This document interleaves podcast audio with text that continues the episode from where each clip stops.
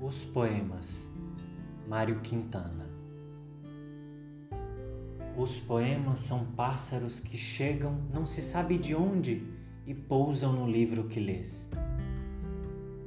Quando fechas o livro, eles alçam voo como de um alçapão.